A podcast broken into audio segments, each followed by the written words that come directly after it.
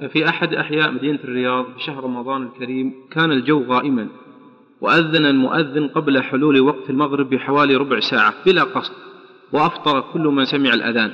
فهل عليهم قضاء؟ نعم الذي ينبغي يقضوا يعني جمهور العلم أن عليهم القضاء جهلهم عليهم أن يقضوا هذا اليوم هذا اللي عليه جمهور أهل العلم كما لو أكل الصبح الصبح نظن أنه ليل ثم تبين أنه أكل في النهار يقضي ذلك اليوم وكما لو أفطر الناس يوم الثلاثين من شعبان ثم قامت البينة الضحى والظهر أنه من رمضان يمسكون وعليهم القول.